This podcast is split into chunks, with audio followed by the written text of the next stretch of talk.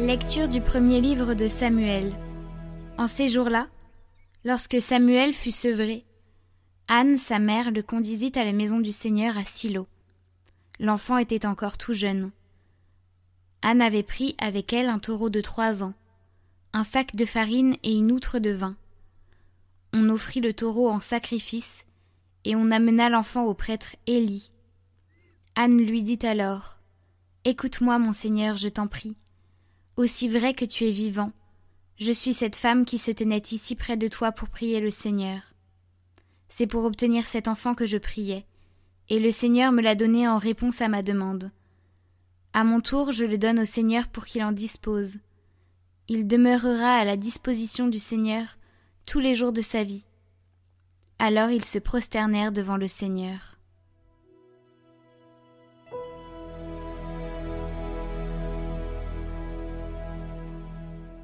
Mon cœur exulte à cause du Seigneur, c'est lui qui me sauve. Mon cœur exulte à cause du Seigneur, mon front s'est relevé grâce à mon Dieu. Face à mes ennemis s'ouvre ma bouche. Oui, je me réjouis de ton salut.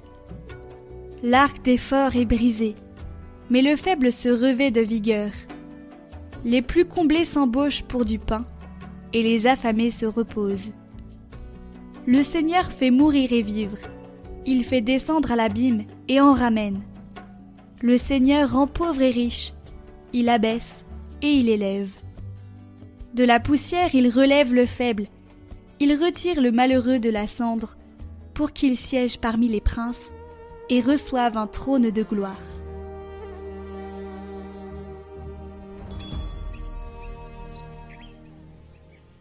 Évangile de Jésus-Christ selon Saint Luc. En ce temps-là, Marie rendit grâce au Seigneur en disant « Mon âme exalte le Seigneur, exulte mon esprit en Dieu, mon Sauveur. Il s'est penché sur son humble servante. Désormais, tous les âges me diront bienheureuse. Le Puissant fit pour moi des merveilles. Saint est son nom. Sa miséricorde s'étend d'âge en âge sur ceux qui le craignent. Déployant la force de son bras, il disperse les superbes. Il renverse les puissants de leur trône, il élève les humbles. Il comble de biens les affamés, renvoie les riches les mains vides, il relève Israël son serviteur. Il se souvient de son amour, de la promesse faite à nos pères en faveur d'Abraham et sa descendance à jamais. » Marie resta avec Élisabeth environ trois mois, puis elle s'en retourna chez elle.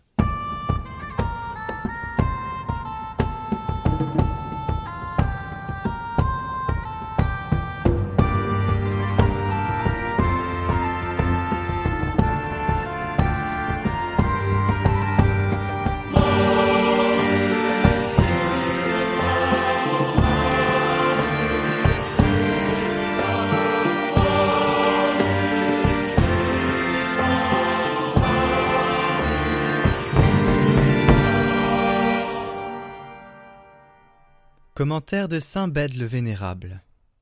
Marie dit « Mon âme exalte le Seigneur, mon esprit exulte en Dieu mon Sauveur. » Elle dit « Le Seigneur m'a honoré d'une faveur si grande, si inouïe, qu'on ne peut l'expliquer dans aucun langage. » Mais c'est à peine si, même au plus profond du cœur, l'amour peut le saisir.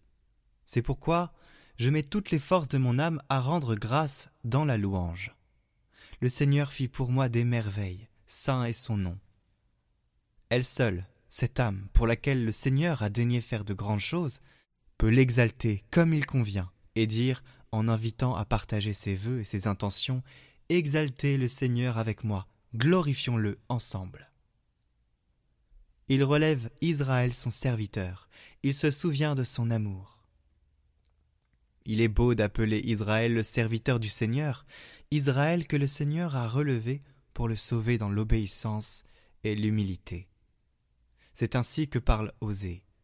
Quand Israël était enfant, je l'ai aimé. Celui qui refuse de s'humilier ne peut évidemment pas être sauvé. Mais quiconque se fera comme un petit enfant sera le plus grand dans le royaume des cieux. Il se souvient de la promesse faite à nos pères en faveur d'Abraham et de sa race à jamais. Il ne s'agit pas ici de la race charnelle d'Abraham, mais de sa race spirituelle. Autrement dit, il ne s'agit pas de ses descendants, selon la chair, mais de ceux qui marchent sur les traces de sa foi.